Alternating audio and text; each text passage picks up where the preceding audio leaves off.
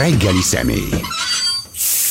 Lár Tamás közgazdász, a KSA volt elnöke, független parlamenti képviselő a vendégünk. Jó reggelt kívánok! Jó reggelt kívánok! És a gazdaság helyzetéről szeretnék önnel beszélgetni, vagy kérdezni inkább, de most látom, hogy ha jól emlékszem, tegnap Pécset találkozott Pressman amerikai ö, nagykövet, el. Sok minden nem derült ki erről a találkozóról, azon kívül, hogy a pécsi Fideszes sajtó persze pártutasításra gondolom neki ment rögtön a nagykövetnek, de milyen a hangulata egy ilyen találkozónak, hogy miről beszélnek, már ami elmondható ebből? Igen, hát ez egyébként az én számomra is új volt, mert az eddigiekben, amikor találkoztam nagykövetekkel, akkor általában egy, egy szűkkörű beszélgetés volt, ahol ketten, hárman, négyen vettünk maximum részt, egy ebéddel vagy egy vacsorával összekötve.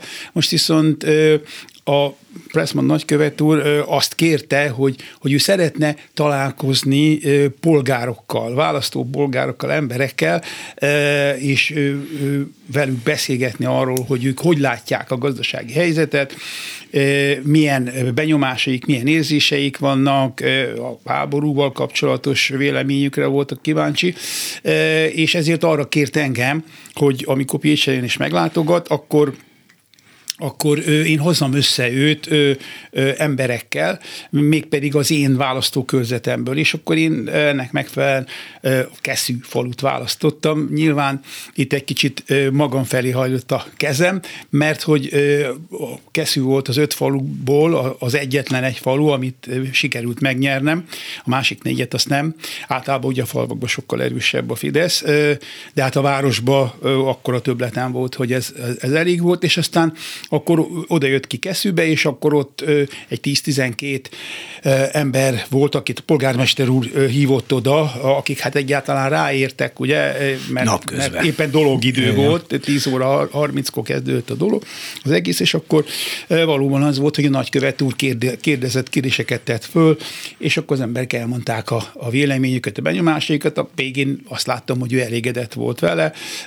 Nyilván első kézből akart információkat szerezni, biztos biztos szakértőkkel már többször beszélt, én is már a nagykövetségnek a szakértőivel korábbiakban is szakmai kérdésekről beszéltem. Most próbálta megszondázni a, magát a közeget, a, amelyben élünk. És mit mondtak az emberek? Ez egy kis település, felteszem, annak speciális mindig a helyzete, ráadásul ugye ott van, ahol van. Szép hely, de nem a leggazdagabb, legmenőbb vidéke talán Magyarországon. De végül is, hogy mondjam, Keszű nem egy, nem egy át, nem egy átlagos ö, magyar falu, mivel nagyon közel van Pécshez, tehát 4-5 kilométerre, ez itt ilyen alvó falu, vagyis hogy az emberek túlnyomó többsége bent dolgozik Pécset, viszonylag jól, jól keresnek, jobban keresnek, tehát jobb életkörülmények van. Egyébként valószínűleg ezért is nyerhettem. Azok ők városiak, csak Igen, nem csak, vá, csak arrébb. Csak kiköltöztek. Na közigazgatásilag arrébb a vélemények különbözőek voltak. Tehát volt, aki úgy gondolta, hogy, hogy, hogy igenis a háborúnak van negatív hatás, volt, aki azt mondta, hogy, hogy nem. Volt olyan, aki azt mondta, hogy de többségében azt mondták, hogy a vállalkozás nehéz dolog, mert nagyon bizonytalan környezet van, és a bizonytalan környezet miatt nehezen kiszámíthatók a dolgok, és ez különösen most volt és az infláció is egy olyan probléma volt, amit hát igen erőteljesen éreztek az emberek is, de az inflációnál is megosztott a vélemény, tehát itt azért a kormánypropagandának a hatása még itt is érződött, hogy, hogy, hogy azért voltak olyanok is, akik azt gondolták, hogy ez az infláció kifejezetten a háború miatt van, és, és hát nem saját belső okok miatt. Majd erről még mindenképpen Jó. beszéljünk, csak még egy utolsó kérdés ezzel kapcsolatban, hogy úgy látom, hogy hogyha lenne ennek ennek a napköveti találkozónak, vagy látogatásnak valami demonstratív jellege, különösebben kormánypárti fideszes politikusokkal Pécset sem találkozott, egy nagyon fontos civil, nagyon hasznos munkát végző civil alapítvány képviselőivel találkozott például a nagykövet, vagy önnel, aki hát nem kormánypárti képviselő. Igen, hát ez valószínű és hát hogyha, hogyha összerakjuk a történetet, ugye a, a, az előző napok történéseit, és ugye amikor az amerikai nagykövet elmondta, hogy milyen aggályai vannak, illetve hogy, hogy kitiltottak egy vezető beosztású embert, ugye, a, a, ennek a beruházási banknak a, a, az alelnökét, és hát gondolom még ott még más dolgok is voltak, mert hiszen ugye akkor egy nappal később már egy jelentős párfordulás volt, hiszen először még lekisinyelték az amerikai nagykövetet és az ő véleményét, és aztán utána egy nappal később ugye Orbán már azt mondta, hogy az amerikaiak barátaink, és... Ja, hogy ez nem elég? Még valami ott történhetett? Igen, igen, igen, valószínűleg. És, és hát az érzékelhető egyébként, hogy, hogy, hogy az amerikaiak aktívabbak most a dologba. Egyébként nagyon, nagyon érdekes volt a megfogalmazása a nagykövet úrnak, amikor azt mondta, eh, hogy, hogy azt a jelzőt használta, hogy, hogy a magyar-amerikai kapcsolatok dinamikusak, vagy dinamikusan változnak, tehát nem azt mondta, hogy rossz, eh, de ugyanakkor eh, ebből az is következett, hogy optimista, és megvan róla győződve, hogy ezek javulni fognak a későbbiekben, mert hát ugye azért mi szövetségesek vagyunk, de azért elég világosá tette, hogy, hogy van még azért mit tenni ez ügyben. Szóval amikor régen a szocialista tábor képviselői konstruktív légkörben tanácskoztak, az azt jelenti, hogy a hamutartót is egymás fejéhez vágták igen, körülbelül. Igen. Nézzük akkor a gazdaság helyzetét. Egy ilyen általános képet lehet róla rajzolni, mert nyilván vannak hogy az infláció, a árfolyam, bár most az pont jobb a külkereskedelmi egyensúly, tehát minden vannak jobb és rosszabb adatok, és nyilván ez egészen mást mutat, mint amit valaki érez a saját bőrén, az is attól függ, hogy milyen településen él, milyen foglalkozáságon, állami alkalmazott vagy vállalkozó. Szóval egy ilyen nagyon gyors általános kép ben mik a legfontosabb pontjai a magyar gazdaság leírásának? Igen, hát az, az egyébként egy alapigazság, hogy, hogy abból a a legfontosabb 20-30 vagy 40 makrováltozóból mindig lehet találni 5-8-10-et, amelyek kedvezően alakulnak, és legalább ugyanannyit, amelyek kedvezőtlenebbül. Ugye a kormányzati oldal mindig azokat emeli ki, az ellenzék meg a másikat részét, de én azt gondolom, hogy most azért elég nyilvánvaló és elég világos a helyzet. Tehát most egy súlyos egyensúlyi válsághelyzetbe került a magyar gazdaság. Ez még nem teljes egészében nyilvánvaló, különösen hát ugye kormányzati oldalon próbálják ezt, ezt elrejteni azzal, hogy további gazdaságélénkítést hajtanak végre, de nagyon jól látszik az, hogy, hogy, hogy, hogy a gazdaságpolitika szétvált, és, és, és, egy, és ilyen, hogy tetszik, januszarcú lett, mert van egy, egy olyan monetáris politika, amelyik egy, amely, amelyik egy igen erőteljesen restriktív, visszafogó jellegű, ugye a magas kamatlábakkal, és hát ugye a, a, az árfolyamvédelemmel, és hát próbálják az inflációt is valamilyen módon ezen keresztül ö, letörni, ö, és, ö, és ugyanakkor pedig, pedig van egy olyan fiskális politika, amelyik továbbra se veszi figyelembe azt, hogy milyen komoly egyensúlyi gondok vannak a gazdaságban.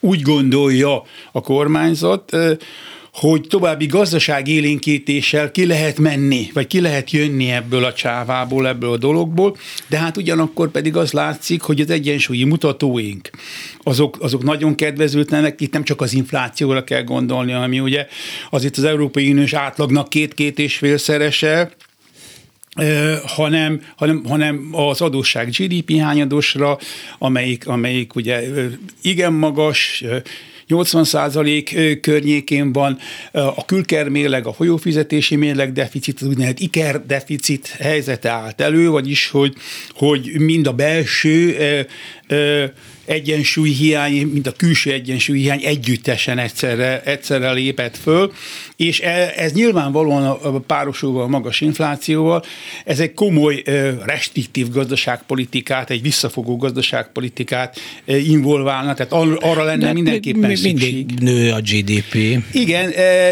ugye épp ez a helyzet, hogy tulajdonképpen most amit a kormány tesz, az, az, az szerintem olaj a tűzre, mert, mert próbálja elódázni ezt az egész kérdést, az egész problémát azzal, hogy további gazdasági élénkítést hoz, hogy, hogy, hogy újabb támogatásokat és újabb megrendeléseket ad a kedvenc cégeinek. Ugye nem is tehet nyilvánvalóan mást, mert a kedvenc cégeit meg kell védeni, de, de ez ugyanakkor egyre súlyosabb és súlyosabb problémákat fog jelenteni az egyensúly oldalon. Meg gondoljunk csak bele. Ugye Orbán Viktor bejelentette azt, hogy, hogy a kis és középvállalkozásokat, ez, ez alatt egyébként valójában azt kell érteni, hogy az ő baráti cégeit számára kedvezményes hiteleket fognak majd folyósítani 7-8-9 százalékos kamat mellett. Miközben a jegybanki alapkamat 18 százalék, és az infláció pedig 25 százalék.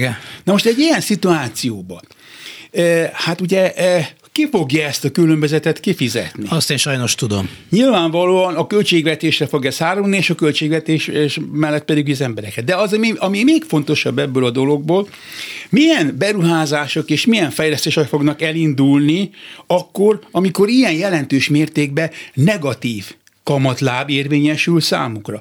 Vajon van-e ennek jövedelmezőségi kritériuma? Tehát ugye, hogyha, hogyha, hogyha ö, ilyen alacsony kamatláb mellett, ekkora, ekkora infláció mellett, ugye őrültől érdemes lesz ö, hiteleket fölvenni, és érdemes lesz beruházni, hiszen, hiszen nincsen komoly, reál megtérülési követelmény.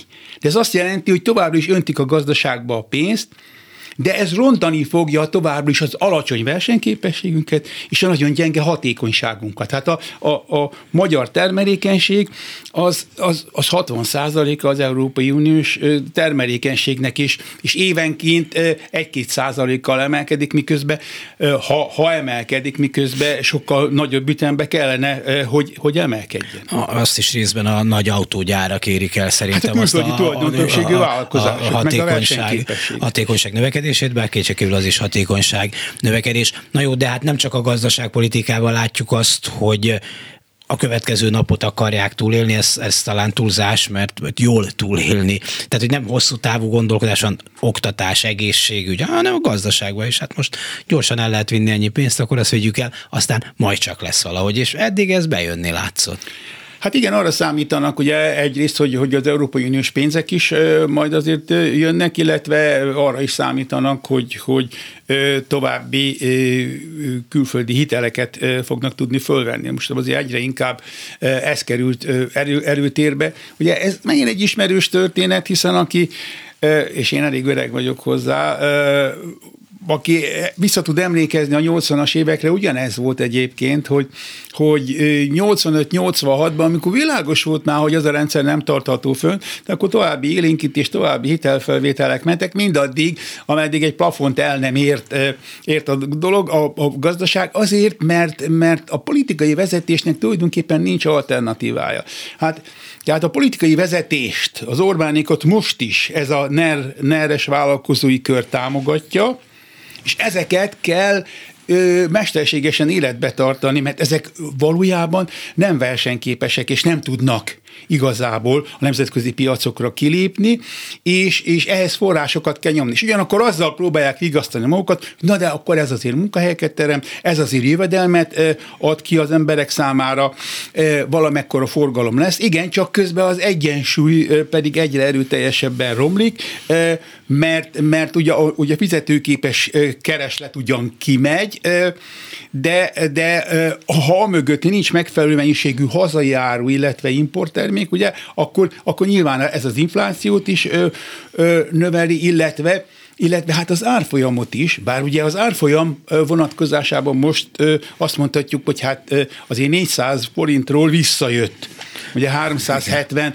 környékére, de ez alapvetően ennek az őrültül magas kamatlábnak, ennek a 18%-os kamatlábnak köszönhető, amikor majd a jegybank rákényszerül arra, hogy csökkentse ezt a, ezt a, ezt a kamatlábat, akkor egyébként én attól tartok, hogy nagyon gyorsan be fog szakadni majd a forint, mert, mert, hogy, mert hogy emögött az árfolyam mögött nincsen reálgazdasági háttér, tehát nincs egy erős hazai versenyképes gazdaság. De hát egyelőre nem akarja a jegybank csökkenteni, semmi elét nem adja annak, hogy csökkenteni a 18 százalék, ugye? Hát igen, hát de ugye attól függ, hogy, hogy, hogy milyen, milyen erős politikai nyomás történik ugye ezen a fronton. Nyilván egyébként a jegybank próbál ellenállni, és hát nem véletlen, ugye, hogy, hogy, hogy Matócsi úr most az elmúlt hónapokban fölébredt Csipker Busika álmából, és rájött arra, hogy mégiscsak rossz ez a gazdaságpolitika, amelyről 5-6 hat évvel ezelőtt még egészen más véleménye volt. És amelyet részben ő alakított ki még gazdasági miniszterként. így van, így van. Pontosan azért, mert, mert most már ő is világosan látja azt, hogy, hogy, hogy, hogy az egyensúly megteremtése szempontjából nagy szükség lenne erre az őrült magas kamatlábra, ugyanakkor pedig a reálgazdaság számára pedig egy jó alacsonyabb kamatlábra lenne szükség, hogyha valóban azt szeretnénk, hogy jövedelmező vállalkozások tudjanak majd elindulni, és, és hogy ne kelljen az államnak ebbe is beavatkozni, és, és ugye támogatásokat adni, kamattámogatásokat. Hát azért hosszú évekig öntötték a nagyon olcsó hitelt a, a piacra mindenféle néven, egészen vicces kamattal lehetett hitelhez jutni a nagy cégeknek meg. Már viccesen alacsony, úgy értem. Igen, de hát ugye ez, ez volt tulajdonképpen a, a, a bűnbeesés időszaka, hogy 2010 után jobban mondva 2012 után, amikor, amikor hatalmas mennyiségű Európai Uniós források jöttek be, be Magyarországra, és tényleg egy viszonylag jó konjunkturális helyzet volt a világgazdaságban, alacsony volt az infláció abban az időszakban, e, a magyar gazdaságban nem ment végbe egy szerkezetváltás, e, hanem, hanem sokkal inkább egy extenzív gazdasági e, növekedés, vagyis hogy, hogy minél több beruházással, minél több tőkével, és minél több munkahelyteremtéssel próbáltak magas GDP-t előállítani. Ugye állandóan azzal, azzal dicsekszik a kormány, hogy milyen magas a beruházási ráta Magyarországon, hogy az egyik legmagasabb, hogy a foglalkoztatás milyen jelentős mértékben növekedett. Igen, ám csak emögött azt kellene megnézni, hogy ez milyen szerkezetben történt. Hát olyan szerkezetben történt, amely, amely nem a korszerűsödés, nem a modernizáció irányába vitt el bennünket, és nem a hatékonyság és a termelékenység növekedés irányába, hanem sokkal inkább az volt a cél, hogy, hogy, hogy minél több munkaerőt tudjanak foglalkoztatni és felszívni, és ugye Mostanra már, már egyébként úgy tűnik, hogy, hogy, a, hogy, a, hogy a fagyi visszanyalt, mert, mert az új beruházások, amit, amit ugye az állam kezdeményez ismételten megint ezek az akkumulátorgyáros őrültségek, be már már nincs is munkaerő, tehát már külföldi munkaerőt kell behozni. Na most egy olyan helyzet áll elő most, hogy, hogy, hogy hitel veszünk föl ahhoz, hogy, hogy beruházások legyenek, a külföldi tőke jön ö, ö, és beruház, de ugye e, az ehhez való hozzájárulás, hazai támogatást azt ugye a kormányzat adja, és külföldi lesz a munkaerő is, ö, akit itt foglalkoztatnak, vagyis azt jelenti, hogy ugyan a megtermelt GDP papíron növekedni fog ettől, de a valóban felhasználható jövedelem az messze nem nő ilyen mértékben, azért, mert, mert a, tőke, a, a befektető, a tőkés is a profitját ki fogja vinni, és, és a munkások is, a külföldi munkások is haza fogják utalni a béreiknek egy részét.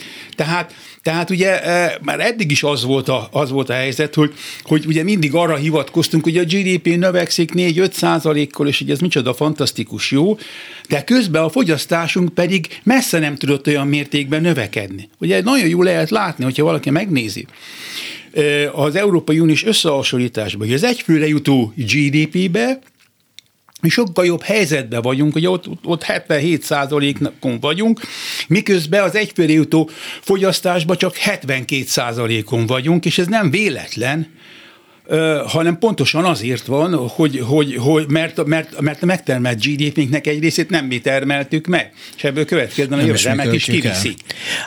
Mellár Tamás közgazdász független képviselő a vendégünk. Az előbb az akkumulátorgyárakkal kapcsolatban úgy fogalmazott, hogy efféle őrültségek.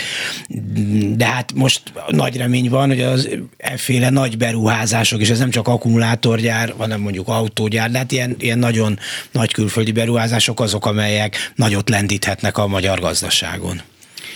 Igen, hát ugye ez, ez, ez, ez ez megint a régi betegség, hogy, hogy egy, egy központosított gazdaságba nyilvánvalóan lehet nagyot álmodni, és lehet azt mondani, hogy most úgy néz ki, hogy, hogy ez és ez a, ez a szektor lesz a nyerő, ezért mi most minden erőforrást erre fogunk rátenni. És ezért aztán egy gyors, gyors előrelépés, vagy egy gyors növekedés lesz lehetséges. Ez egyébként addig működik, míg a modernizációban nagyon le van maradva egy ország.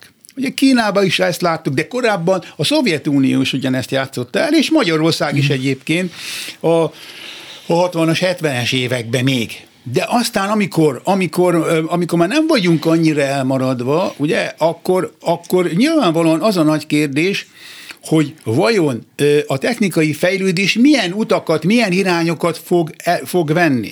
Na most egy ilyen helyzetben az, az, egy, az egy nagyon nagy bátorság, és, és nagyon, nagy, nagyon rizikós dolog, hogy azt mondja a központi vezetés, hogy most mi pedig az, az akkumulátorgyártásra ö, teszünk rá mindent, és a világ negyedik akkumulátorgyártó ö, országa leszünk, egy ilyen kis Magyarország, ö, és ugye ez azért nagyon problematikus, mert egyrészt nem lehet tudni azt, hogy a következő években a gazdasági fejlődés, a technikai fejlődés milyen irányokat vesz, hogy tényleg az akkumulátoros autók, vagy, vagy, vagy valami más fog majd előjönni, és hogyha mi erre ráállunk, és ráadásul, hogy milyen típusú akkumulátorok, mert az is lehet, hogy majd más típusú akkumulátorok lesznek.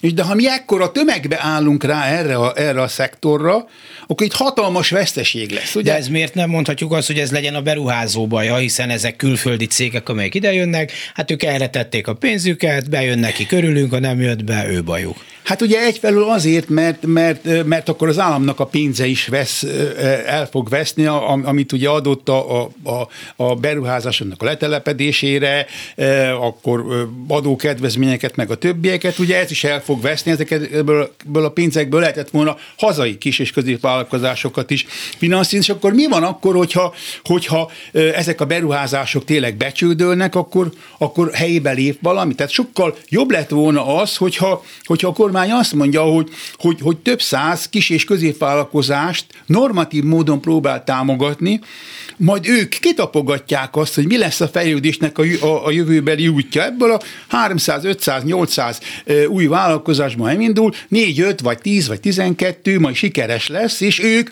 a különböző területeken valamit elérnek. A kisországok, a sikeres kisországok, akár a skandináv országok, vagy akár Hollandia, vagy, vagy Belgium példája ugyanezt mutatja, tehát, hogy, hogy ott, ott ezek a kis és középvállalkozások próbálnak a piaci résekbe belemenni, és ott előnyöket szerezni, nem, nem, nem egy ilyen nagybani termelésre, mert, mert végső soron mi nem fogunk tudni se Kínával, se az Egyesült Államokkal, se Németországgal versenyezni, tehát, tehát azon a piacon is tulajdonképpen háttérbe leszünk, és ráadásul a mi oldalunkról pedig ez egy, ez egy nagyon monokulturális dolog ez, és nagyon ki vagyunk szolgáltat. Már így is ki vagyunk szolgáltatva az autógyáraknak, ugyanúgy, ahogy Szlovákia is, mi ketten elkövettük ezt a, ezt a nagy hibát, nem lett volna szabad. Most erre rárakunk még egy lapáttal de bizonyos szempontból értem én ezt a logikát is, hogy egy-egy ilyen nagyot kell nyomni, mert akkor az hirtelen egy látványos fejlődés, jelentett sok munkaerőt, és még hogyha mondjuk most már mondták, hogy a debreceni akkumulátorgyárba Kínába kell hozni munkaerőt, mert hogy itt nem lesz elég munkás kész hozzá, de hogy így hirtelen látványos, kézbe lehet őket politikailag is sokkal jobban tartani, mert egy nagy, most ilyet föl sem merek vetni, hogy esetleg alkotmányos költségek hova csurgagnak egyből mert ezt tényleg nem hát, tudom. Hát, De hát azért az Audi gyár győri beruházása körül lehetett valami kis halvány képünk erről a, a dologról, de, de csak nagyon halvány. Mint bajlódni sok száz kis céggel, az technikailag is nehéz, ki valamelyik túlzottan sikeres lesz, akkor ez mégsem Mészáros Lőrinci lesz, szóval, hogy, hogy értem én, hogy miért így a, a nagy látványos beruházások felé törekszenek leginkább, vagy érteni vélem. Hát persze egyébként akkor egyébként, hogyha hogyha, hogyha egy gazdasági rendszer ennyire központosított, ott valóban abszolút igaza van, hogy, hogy, hogy a kormányzat jobban tudja kezelni akkor, hogyha, hogyha néhány nagy cég van. Ugye a szocializmusban is ezt figyelhettük meg, hogy, hogy összevonták a cégeket, és, és ilyen nagy, hatalmas nagy cégek jöttek létre és alakultak ki, mert azokat könnyebben lehetett ellenőrizni, könnyebben lehetett kordába adni, könnyebben lehetett velük kiépíteni azt a baráti viszonyt, hogy támogassatok bennünket, Tervalkuk ideje. Így van, de, és, de, hogyha, de mi van akkor, hogyha sok-sok kisvállalkozás van, és ezek mondjuk sikeres kisvállalkozások, hát azokat egyrészt nem tudja közvetlenül irányítani a kormányzat, másrészt nem tudja kiépíteni velük ezt a baráti kapcsolatot, és ráadásul, hogyha ezek, ha valóban versenyképesek, akkor azt mondják, hogy kimegyünk a nemzetközi piacra, és a nemzetközi piacon ö, majd mi eladjuk a termékeinket, és abszolút nem érdekel az, hogy az állam megrendelést ad, vagy, vagy hogy, az, e hogy az EU-s támogatásokat kikapja, mert akkor ez a fajta önállóság megvan. De az Orbánik nagyon vigyáztak a eddigiekben is, az elmúlt években, hogyha valaki nézte, hogyha sikeres magánvállalkozások alakultak, és azok elkezdtek növekedni jelentős mértékben, akkor, akkor ugye az, az Orbánik próbálták el, legelőször is maguk mellé állítani, tehát hogy, hogy ők is a NER körbe tartozzanak, vagy ha ez nem sikerült, akkor pedig elkezdték tönkretenni, vagy ö, fölvásárolni, ugye? Tehát ö, erre számtalan példát lehet látni, pontosan azért, hogy, hogy számet, számot tevő nagy vállalkozás ne legyen, amelyik a, amelyik, a, amelyik a kormányzat hatókörén kívül van. Tehát ez egyébként, ez tulajdonképpen azt is jelenti, hogy sajnálatos módon, hogy, hogy normális, reguláris választásokon ezt a kormányt bizony nem lehet legyőzni, tehát, tehát még ha egy sokkal jobb ellenzék lenne, ami nincsen egyéb, akkor se lehetne legyőzni, azért, mert olyan erős gazdaságilag, és, egy, és, és a, ezek a nagy gazdasági egységek, ezek, ezek vagy semlegesek, de, de többnyire inkább mögöttük állnak. De ez nem mindig a hatalom felé húznak, hát most persze azt mondják, hogy jóba kell lenni ezzel a hatalommal, mert innen jön a pénz, meg az adókedvezmény, meg amit nincs oda. De ha lenne egy másik hatalom, egy szilárd hatalom, ami persze nem úgy néz ki, hogy két perc alatt tönkre megy, meg összedül, akkor azt akkor most ezzel kell jóba lenni, nem?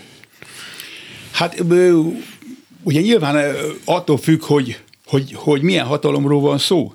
Igen. Tehát, hogyha ö, csak, a, csak tényleg a példa kedvéért, tehát ö, hogyha én lennék a miniszterelnök, távol álljon tőlem, semmilyen ilyen szándékom nincsen, ö, ö, akkor, akkor nyilván meg kéne hoznom egy döntést, hogy mit szeretnék. Szeretnék egy olyan gazdaságot, amelyik, amelyik teljes mértékben, vagy, vagy nagy mértékben mögöttem áll, és engem segít, és engem támogat, de cserébe nemzetközileg nem versenyképes, nem fenntartható, ugye, mert a mai rendszer most ilyen egyébként, hogy ha többlet forrás nem rakunk bele, akkor nem tud működni. Az elmúlt 12 esztendőben az volt a szerencse, hogy ilyen többletforrás jött be.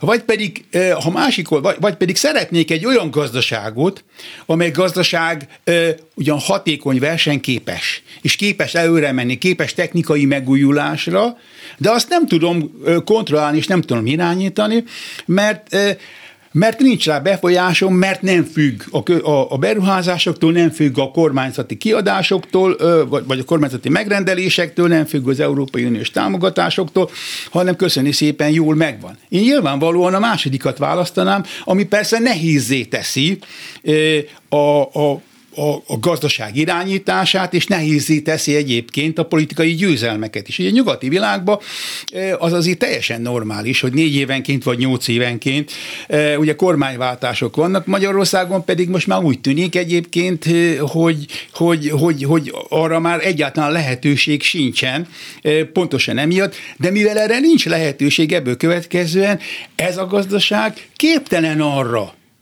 hogy folyamatosan, dinamikusan alkalmazkodjon az állandóan változó környezethez. Mert most például a legnagyobb kihívás az az lenne, és, és nyugaton ezt a leckét elkezdték megcsinálni, hogy le kellene válnunk az, ora, a, az, az orosz energiáról, ugye, tehát akár a, a gáz és olajfronton is, amihez ö, ö, szerkezetváltásra lenne szükség, új ö, technikák, technológiák bevezetésére lenne szükség, de egyedül mi, mi vagyunk azok, akik azt gondoljuk, hogy, hogy, hogy ez nem fontos és, és, és egyáltalán nem szükséges. Ez ez továbbra is sebezhetővé teszi az országunkat, továbbra is föntart egy olyan gazdasági szerkezetet, amelyben, amelyben nálunk másfélszer egy egységnyi GDP előállítása az másfélszer annyi energiára van szükség, mint Ausztriának. És ebből következően nyilván nem egy hatékony a rendszer. Igen, csak hogy mindezeknek a dolgoknak, amelyeket felsorol, és amelyeket nyilván egy közgazdasághoz értő ember lát, nincs politikai következménye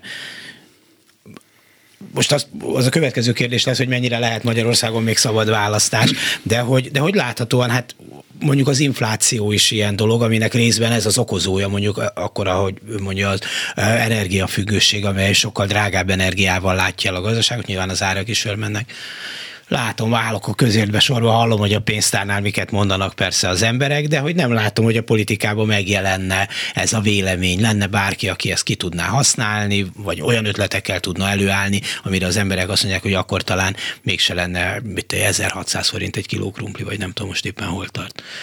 De hogy ilyen egyszerű dolgokon múlik a vég, végén talán az egész. Igen, e, e, ez egyébként kicsikül így van, és, és ez, ez tulajdonképpen már már elvisz bennünket a, a magyar népléleknek a mélyebb bugyraiba, szóval itt én azt látom és azt érzékelem, hogy, hogy van egy olyan fajta magatartás mód is, mint az országban, amelyet egyébként az Orbánék nagyon jól kihasználnak, amelyik arról szól, hogy, hogy, hogy tudják egyébként, hogy, hogy nehéz helyzetben van, tudják, hogy rosszabb a helyzet, de azt gondolják, hogy másoknak még rosszabb.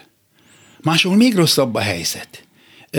Tehát, hogy, hogy, hogy tulajdonképpen nekünk jó, hogy ez a kormányunk van, mert, mert, mert, mert ugye a világ az rossz, és a, és, és a világ tulajdonképpen ellenünk van, de az Orbán Viktor próbál bennünket megvédeni, és máshol még rosszabb. És gondoljunk csak arra, hogy azok az emberek, akik be vannak zárva, a Kossuth Rádió, a megyei lap, és a TV1-esnek a, a Bermuda háromszögébe, azok mit tudhatnak a világról? Van okos telefonjuk, interneten, majdnem mindegyiknek.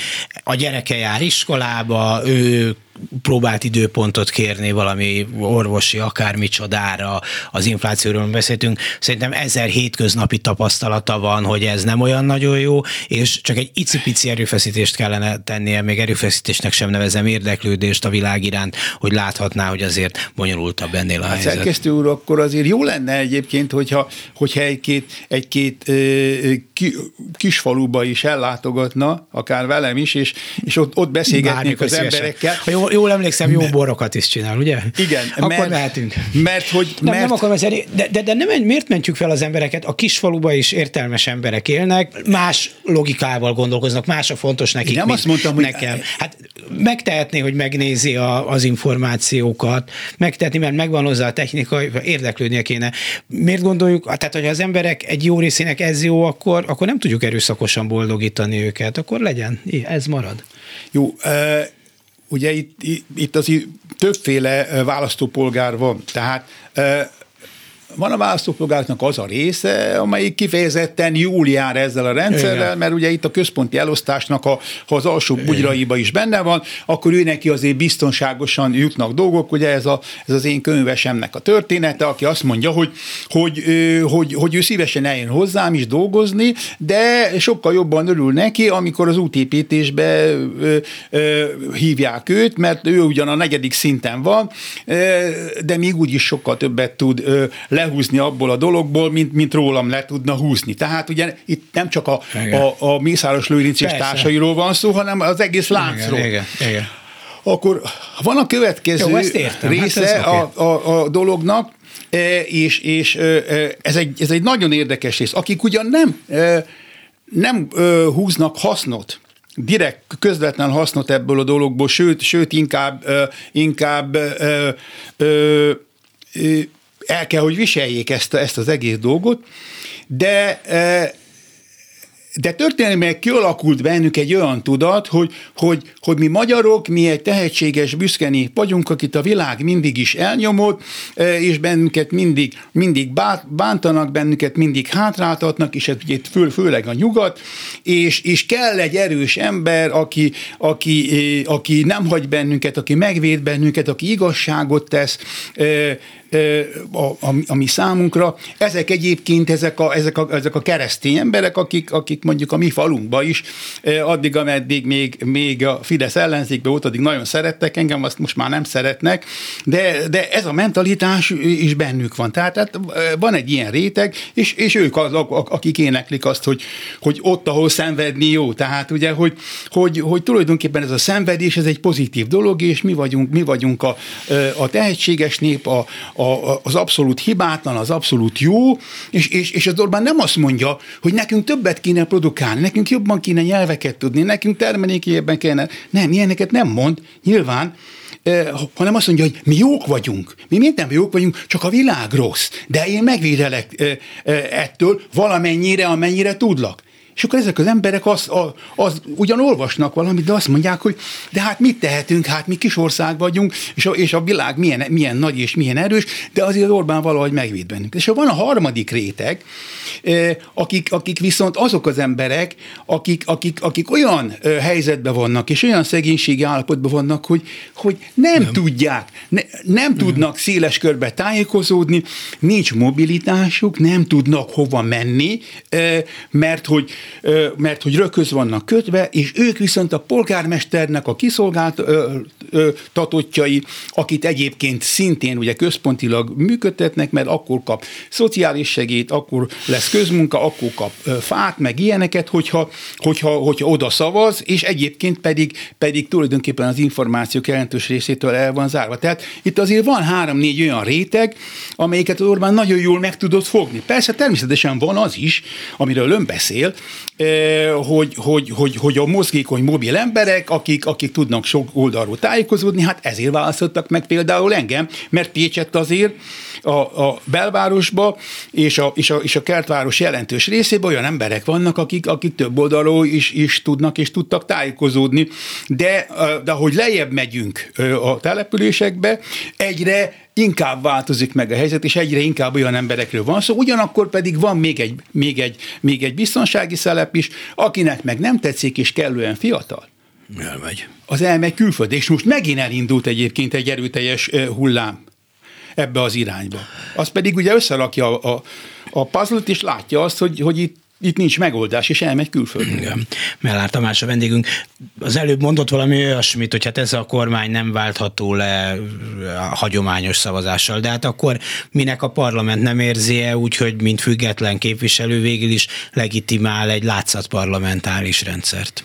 Hát ez egy nehéz kérdés egyébként azt gondolom, hogy ezzel együtt is mindenképpen szükséges az, hogy, hogy minden lehetséges fórumon mondjuk el azt, hogy, hogy, hogy mi az, amit az Orbánik rosszul csinálnak, nem hogy kellene csinálni, mik a hibák, mik a gondok, hogyha, hogyha mi most ebből a parlamentből kilépünk. Tehát, hogy engem 20 valány ezer ember választott meg, és hát mondták neki, hogy most miért, miért, miért, miért, miért nem adtam vissza a mandátumomat. Hát egy, egyrészt ugye akkor azt mondtam volna 23 ezer embernek, hogy, hogy bocsánat, de csak de, de vicceltem, tulajdonképpen nem is akarok képviselő lenni. És akkor mi történt volna? Az Orbáni kiírnak egy újabb választást, eh, ahol egyébként eh, egy újabb fideszes ember, vagy ha fideszesek, akkor, akkor, egy, akkor egy független ö, bőrbe bújt, de a saját emberük ö, ö, lett volna benne a parlamentbe, e, tehát ennek túlzottan nagy jelentősége vagy nagy értelme nem lett volna. De, a, de ami még fontosabb az az, hogy, hogy, hogy, na, hogy az ellenzék számára így is nagyon fontos feladatok lennének, amiket nem nem valósít meg sajnos, és, és nem visz végbe, mert mert az, hogy, hogy, hogy reguláris választásokon nem váltható le ez a kormány, ezt én tartom és állítom, de, de, de ez a kormány előbb vagy utóbb meg fog bukni. Nem mi, az ellenzék fogjuk megbuktatni, hanem sokkal inkább a az, hogy nemzetközileg egyre inkább elszigetelődik, kettő pedig az, és ez a fontosabb nekem közgazdász számára, az, hogy gazdaságilag nem fenntartható. Tehát, hogyha egy olyan gazdasági rendszer épült ki, és minél erőteljesebben ilyen lesz ez a, ez a gazdasági rendszer, hogy, hogy többletet kell mindig berakni, de ezt nem tudja belerakni, ezt a többletet, akkor, akkor ugye elindul majd föntről, föntről fog elindulni egy elégedetlenségi hullám, mert hogyha ezek a csúcs nervvállalkozások nem kapják meg azokat a többletforrásokat, amelyeket ők eddig, az eddigiek megkaptak, hanem egyre kevesebbet és kevesebbet fognak kapni, egyre kevesebbet tudnak leosztani, akkor ez a lánc, ez a hűbéri lánc, ez meg fog gyengülni, és belülről kezdik el kritizálni. Ugyanez látszott a 80-as évek végén is. Tehát nem mi, én MDF-es voltam, nem mi döntöttük meg a, a az akkori ö, ö, Kádár kormányt, ö, hanem sokkal inkább az, hogy elfogyott a pénz, hogy már, már hiteleket se lehetett fölvenni, plusz ráadásul, ráadásul a szovjetek azt mondták, hogy akkor ők se adnak pénzt. Gorbacsov rájött, meg kivonulnak, igen, de, de, én, de én élénken emlékszem rá, hogy, hogy, az, hogy az az elit, az a, az a nomenklatúra elit, kezdte egyszer csak azt mondani, hogy hát mi mindig is piacpártiak voltunk, hát, hát mi piacgazdaságot szeretnénk és akarnánk csinálni, tehát onnan fog majd jönni a váltás, de akkor nagyon fontos lenne, hogy legyen egy erős ellenzék, egy, egy, egy józan, normális, becsületes ellenzék, amelyik ebbe a hatalmi vákumba majd be tud lépni, hogy nehogy az legyen, hogy a, hogy az egyik oligarcha rendszer helyett egy másikat fogunk hozni, amikor, am, amikor egy ilyen egy válsághelyzet lesz, ugye akár dél-amerikai, vagy akár orosz mintákat tekintve. Tehát hát emiatt lenne nagyon fontos, hogy, hogy valóban egy tisztességes, becsületes és szakmailag megalapozott ellenzék legyen, de hát ettől azért még elég messze vagyunk. Igen, amit ön mond, az a példa, és ugye a 80-as évek vége is fontos, hogy 88-ban még nem feltétlenül látszott, hogy 90-ben Antal József alakít kormány. Abszolút de, nem látszott. És most ezt hogy Umberto Eco-nak van egy anekdotája, hogy mikor Mussolini megbukik 43-ban, az anyukája leküldi, bemondja a rádió, de hát pontatlan érök, az anyukája leküldi, az akkor még kisfiú Eco, Umberto eco hogy vegyen újságokat, hogy megnézzék, hogy milyen, és nem az újságoshoz, és látja a címlapokon, hogy ugye Mussolini még csak most bukott meg tegnap, hogy hányféle párt tett nyilatkozatokat, és azt mondja, hát ez nem lehet, azt mondja, mert okos gyerek voltam, nem lehet, hogy ma éjszaka jöttek létre ezek a pártok a semmiből, meddig sose hallottunk arról, hanem valahogy ezek lappangtak, és milyen jó, hogy lappangtak, és voltak, mert ahogy kinyílt a tér előttük, át tudják venni a politikát. Nyilván bonyolultabb volt annál az a világ, és nem pont így történt, de, de mégiscsak lenne, vagy lehetne ilyen szerepe persze az ellenzéknek, csak hát ezzel azért nyilván nehéz kampányolni, hogy ha egyszer maguknak, maguktól megbuknak, vagy majd a világ úgy alakul, hogy valami külföldi hatás megmutatja, akkor hát mi tulajdonképpen itt vagyunk. Hát jó, de azért, azért, azért kis, kis lépéseket lehet tenni, azért, azért bizonyos helyzetekben rá lehet, talán, hogy egységesen lépünk fel, rá lehet szorítani őket, hogy, hogy, hogy valami változást csináljanak, hogy valamit tegyenek, és, és, és ugyanakkor van a dolognak egy másik oldala is, ami szerintem nagyon fontos, hogy, hogy a választópolgárok számára fontos, hogyha, hogyha valóban vannak olyan emberek, akik hitelesek, és, és, és elmennek hozzájuk, elmenjenek közéjük, és megkérdezik, hogy mit szeretnének, mit akarnak, és mi meghallgatjuk őket. Én ezt magam példájából mondom, hogy pontosan tudták azt, hogy én egyedül nem fogom tudni megváltani a világot, és nem fogok tudni nekik egy egészen más, más dolgot létrehozni, de azt, hogy, azt, hogy, beszélgethe, hogy beszéltem velük, azt, hogy elmondták a gondjaikat, problémáikat, hogy én próbáltam segíteni nekik, az, az, az borzasztó sokat jelentett számukra, mert nem érezték annyira árvának magukat, és, és némiképpen erőt adott ahhoz, hogy, hogy, hogy próbálják meg kitartani, és ne, ne, ne essenek depresszióba. Tehát, tehát ezért arra bátorítanám egyébként az ellenzéket, hogy ne csak sajtótájékoztatókat tartsanak, vagy ne, ne egy, egyik pártól a másikba szipkázzák el az embereket, hanem, hanem, hanem, hanem próbáljanak elmenni az emberekhez le, és próbálják meg, meg az ő problémáikat megérteni. Annak idején a Fidesz az azt csinálta, hogy minden faluba mert én tudom, én ott voltam és segítettem nekik. Minden faluban volt két emberük, akire számíthattak, aki pontosan tudta azt, hogy a falunak a lakossága hogy néz ki, hogy ki milyen társadalmi helyzetben van, és hogy mi várható el tőlük. Vajon, vajon ma melyik ellenzéki pártnak van meg egy ilyen országos szervezet, egy ilyen országos hálózat, azt ugye akkor a polgári körök, körök rendszere alakította ezt ki? Mert ez, ez nagyon fontos lenne, mert akkor az emberek jobban érezhetnék azt, hogy, hogy, az, hogy nincsenek magukra utalva, vagy nincsenek egyedül, hogy ó, hát úgyis mindegy, hát mindegy, hogy, hogy, hogy most ez vagy amaz van, hát, hát akkor szavazunk inkább az Orbánékra. Tehát, hogy, hogy ne ez a magatartás jöjjön, mert azért az is pozitívabb lehet a, akkor, hogyha valóban majd megnyílik a tér. Hát igen, csak így a, itt a klubrádióval ülve jut eszembe, hogy mennyire segítették az ellenzéki politikai erők azt, hogy a független sajtó mondjuk működjön, vagy, vagy, vagy, vagy mennyire használták ki azokat a le, vagy használják ki azokat a lehetőségeiket, amelyek azért még ebben a nagyon szorongatott helyzetben is vannak. Hát igen, egyébként kérdés volt. Nyilván, nyilván is egy feladatlan, de egyébként ugye most én is visszakérdezhettem volna, de, hogyha, de, hogy, de ugye, hogy na és akkor a klubrádió miért, miért, miért működik? Hát pontosan azért, amennyi, amiért én is ellenzéki képviselő vagyok, nem? Mert fönn kell tartani tehát az embereket emlékeztetni kell arra, hogy nem ez a normális világ, amiben most vagyunk. Tehát, hogy valóban vannak olyan, olyan pozitív értékek, amelyeket nem szabad kidobni, hogy valóban az erkölcs és a jog, az továbbra is érvényes, akkor is egyébként, hogyha az Orbánik ezeket bármikor gátlás nélkül áthágják. De nekünk ezt nem szabad, és az embereknek el kell mondani, figyelmeztetni rájuk, hogy nem ez a normális út, és nem ez, amelyik hosszú távon leőre visz bennünket, ez csak bennünket a válság felé fog vinni. Tehát nekünk előbb-utóbb vissza kell térni egy, egyfajta normalitásba, ahol, ahol, ahol, ahol, ahol az erkölcsök és a, és a jog uralma újból meg fog valósulni. Azt gondolom, hogy, hogy ennél többet ebbe a pillanatban most nem tehetünk, de ezt viszont meg kéne tenni. És egyébként nem csak az ellenzéki pártok, hanem a mai magyar értelmiségnek is ez az egyik fő problémája. Én, én közelről láttam az egyetemi oktatói gárdát, és azt kell mondanom, hogy, hogy borzasztóan csalódtam bennük, hogy ezt a feladatot nem nagyon vállalták. Ugye azt mondták föntről, hogy mit törőzte azokkal az emberek, nem számít, hát neked jobb, hát, hát örülj neki, hogy 15%-os izét kell fizetni csak. Mert én elkezdtem beszélni róla, hogy hát ez, ez igazságtalan, és ez nem jó, hát, hát aki három vagy négy milliót keres, az is csak 15%-ot fizet meg, aki minimálbéren van, az is annyit fizet, ugye, igen. És, és azt mondták, hogy ne törődj te vele, te magasabb jövedelmű vagy, te neked, te, neked, te jobb helyzetben vagy.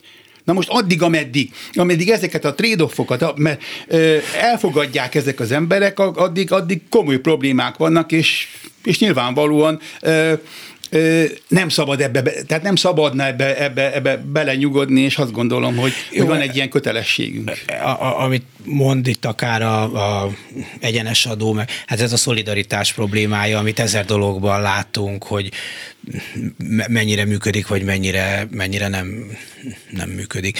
Jó, csak van az a nagyon cinikus mondás, hogy gyáva népnek nincs hazása, tehát hazája. Tehát lehet morogni, hogy de miért olyan az egészségügy, hogy ennél a példánál maradjak, vagy miért olyan az oktatás, de hát látjuk, hogy amikor egy nagyon tiszteletre méltó erőfeszítéssel a pedagógus társadalom egy része, a szülők és a diákok próbálnak valamit elérni, hát nagyon egyedül maradnak, még nagyon sokszor a saját kollégáik egy jó része sem vesz részt benne, miközben ott van egy 10-20-30-40, nem tudom hány százalék, aki veri magát és kockáztat, aztán van, aki biztos egyetért velük, de hát, és, és akkor annak ez lesz az eredmény. Abszolút igaza van, de, de ezért lenne fontos egyébként a, a személyes példamutatás is, hogyha, hogyha műsor után megnézi a kabátomat, akkor a kabátomon van egy, van egy kitűző, ki fog holnap tanítani ezt a, ezt a tanárok rakták ki, amikor, amikor voltam velük demonstrálni, de hát igaza van, hogy a tanárok jelentős része nem állt oda emellé, pedig hát oda kellett volna állni, vagy, vagy oda, oda kéne állni.